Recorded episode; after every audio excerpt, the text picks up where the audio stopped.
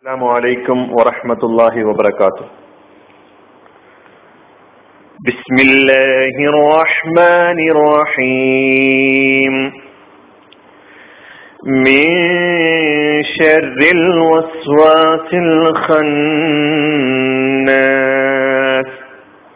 صدق الله العظيم سورة الناس آية number നാല്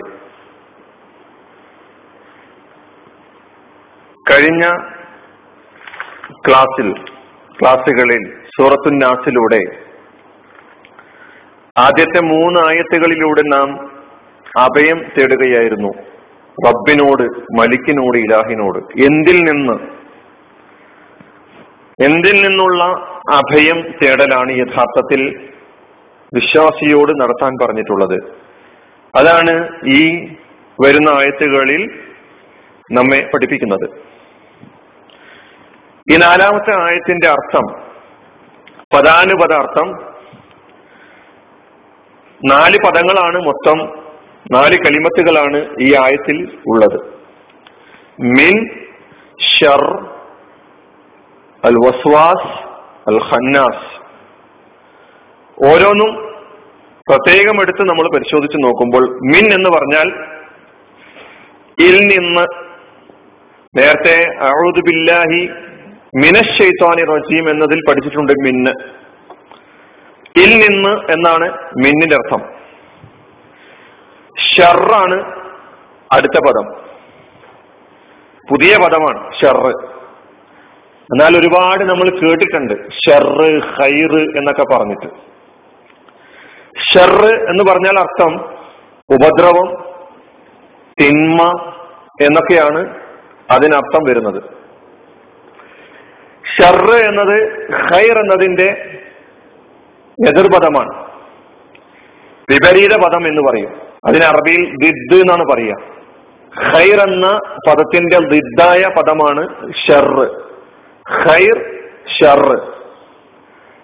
അപ്പോ മിൻ ഷർരി ഉപദ്രവത്തിൽ നിന്ന് ആരുടെ ഉപദ്രവത്തിൽ നിന്ന്? അൽ വസ്വാസ് വസ്വാസ്.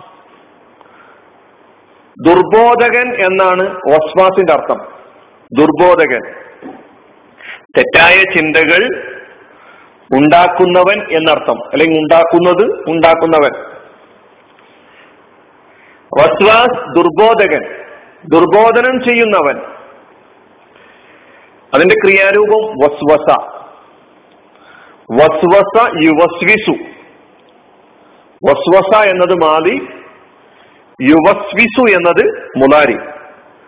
വസ്വസത്ത് അതിന്റെ മസ്ദറായ രൂപം. അപ്പൊ വസ്വസത്ത് എന്ന് പറഞ്ഞാൽ വസ്വസത്ത് എന്ന് പറഞ്ഞാൽ അർത്ഥം ഒരാളുടെ മനസ്സിൽ അയാൾ അറിയാത്ത രീതികളിൽ ദുശ്ചിന്തകൾ ഉണ്ടാക്കുക എന്നതാണ് വസ്വസത്ത് എന്ന് പറഞ്ഞാൽ അർത്ഥമാക്കുന്നത്. വസ്വസ യുവസ്വിസു വസ്വസത്ത് എന്ന ഈ കലിമത്തിൽ ആവർത്തനത്തെ സൂചിപ്പിക്കുന്ന ഒരു അർത്ഥം ഉൾക്കൊള്ളുന്നുണ്ട്. അത് അറബി പദത്തിൽ ആവർത്തിച്ച അക്ഷരങ്ങൾ ഒരേ കലിമത്തിൽ തന്നെ ഉണ്ടാകുമ്പോൾ ആ പദം കേൾക്കുന്ന മാത്രയിൽ അത് ഉപയോഗിക്കുന്ന മാത്രയിൽ തന്നെ അതിൽ പറയപ്പെട്ട അർത്ഥത്തിന്റെ ആവർത്തനം മനസ്സിലാക്കാൻ കഴിയും എന്നുള്ളതാണ് വസ്വസ നമുക്കതിൽ കാണാം. വാവും സീനും വീണ്ടും ആവർത്തിച്ചു വരികയാണ്. ജൽജല എന്നൊക്കെ പറയുന്നത് പോലെ. അപ്പോ നിരന്തരമായി നിരന്തരം ഇങ്ങനെ ദുർബോധനം ദുശ്ചിന്തകൾ ഉണ്ടാക്കുക എന്നതാണ് വസ്വസ എന്ന് പറയുമ്പോൾ അർത്ഥമാക്കുന്നത്. അപ്പൊ ദുർബോധകന്റെ ഉപദ്രവത്തിൽ നിന്ന്. ഈ ദുർബോധകൻ ഒരു വിശേഷണം കൂടി നൽകുകയാണ് അള്ളാഹു. അവൻ ഖന്നാസാണ്. അപ്പൊ അൽ വസ്വാസിൽ ഖന്നാസിന്റെ ഉപദ്രവത്തിൽ നിന്ന് അള്ളാഹുവിനോട് കാവലെത്തിടുക. എന്താണ് ഖന്നാസ് എന്ന് പറഞ്ഞാൽ? ഖന്നാസ് എന്ന് പറഞ്ഞാൽ അർത്ഥം ധാരാളമായി വന്ന് മറയുന്നത് എന്നാണ്. പിൻവാങ്ങുന്നത് എന്ന് പറയും. അത് പിൻവാങ്ങുന്ന എന്ത് ശക്തിയായിരുന്നാലും. പ്രത്യക്ഷപ്പെടുക അപ്രത്യക്ഷമാവുക. വരിക മറയുക. വന്ന് മറയുക പിൻവാങ്ങുക. ഖന്നാസ് എന്നതിന്റെ ക്രിയാരൂപം മാതിയായ ഫിറൽ ഖനസ അപ്രത്യക്ഷമായി റായിബായി യഹ്നിസു അതിന്റെ മുതാരി. അപ്രത്യക്ഷമാകും അപ്രത്യക്ഷമാകുന്നു ഖന്നാസ് അപ്രത്യക്ഷമാകുന്നത് ധാരാളമായി വന്നു മറയുന്നത് വന്നു മറയുന്നത് പിൻവാങ്ങുന്നത് ധാരാളമായി. ഇവിടെയും ഈ ഖന്നാസ് എന്ന പദത്തിൽ അധികാർത്ഥ സൂചനയുണ്ട്. ഖന്നാസ് ഗഫാർ എന്നൊക്കെ പറയുന്നത് പോലെ. ഗഫാർ എന്ന് പറഞ്ഞാൽ കൂടുതലായി ധാരാളമായി പുറത്തു കൊടുക്കുന്നവൻ എന്നാണ്. അപ്പൊ ധാരാളമായി വന്നു മറയുന്ന നിരന്തരം വസ്വാസുണ്ടാക്കുന്ന ശക്തികളുടെ ഉപദ്രവത്തിൽ നിന്ന് അള്ളാഹുവിനോട് കാവലത്തെടുകയാണ്. അപ്പോ ഖന്നാസ് വസ്വാസ് വസ്വസത്ത് ഇങ്ങനെ തുടങ്ങി ഈ പദങ്ങൾ ഷർറ് ഇതൊക്കെ നമ്മൾ പുതിയതായി ഈ ആയത്തിലൂടെ പഠിക്കുകയാണ്. ഈ ആയത്തിന്റെ മൊത്ത അർത്ഥം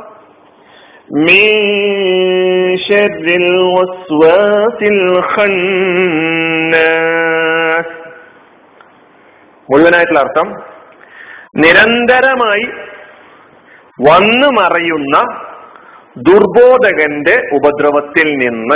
ആരുടെ ഉപദ്രവത്തിൽ നിന്ന്? അൽ വസ്വാസുൽ ഖന്നാസിന്റെ ഉപദ്രവത്തിൽ നിന്ന്. ആരാണ് വസ്വാസുൽ ഖന്നാസ്? നിരന്തരമായി വന്ന് മറയുന്ന ദുർബോധകൻ. അതാണ് അൽ വസ്വാസുൽ ഖന്നാസ്. ഈ അൽ വസ്വാസുൽ ഖന്നാസ് എന്ന് പറയുന്ന ഈ വാക്യം നമ്മുടെ ജീവിതത്തെ സ്വാധീനിക്കുകയും നമ്മുടെ ജീവിതത്തെ വരിഞ്ഞ് മുറുക്കുകയും ചെയ്തുകൊണ്ടിരിക്കുന്ന സകല ദുശക്തികളെയും ഉൾക്കൊള്ളുന്നു എന്ന് നമ്മൾ മനസ്സിലാക്കേണ്ടതുണ്ട്. പിശാജ് നമ്മെ സ്വാധീനിക്കുന്ന എങ്ങനെ എന്ന് പ്രവാചകൻ സുല്ലാ അലിസ്ലം ഒരു ഹദീസിലൂടെ പറയുന്നുണ്ട് ഇന്ന ഷെയ്ത്താന വാലിഉൻ ഖത്മഹു ഖൽബി ബിനി ആദം.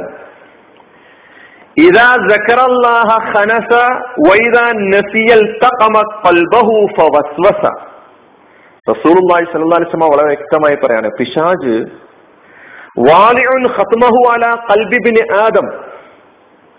അവൻ അവന്റെ മൂക്ക് ആദമിന്റെ സന്തതിയുടെ അതായത് മനുഷ്യന്റെ ഹൃദയത്തിന്മേലാണ് വെച്ചിരിക്കുന്നത്.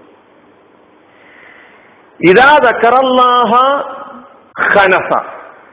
ഈ മനുഷ്യൻ ഈ ആദം സന്തതി എപ്പോഴൊക്കെ അള്ളാനെ ഓർക്കുന്നു എന്ന് കാണുമ്പോൾ ഖനസ പിശാജ് അപ്രത്യക്ഷനാകുന്നു. വൈദ നസിയൽ കൽബഹു. എന്നാൽ എപ്പോഴൊക്കെ ഈ മനുഷ്യൻ ഈ ആദം സന്തതി അള്ളാഹുവിനെ വിസ്മരിക്കുന്നുവോ?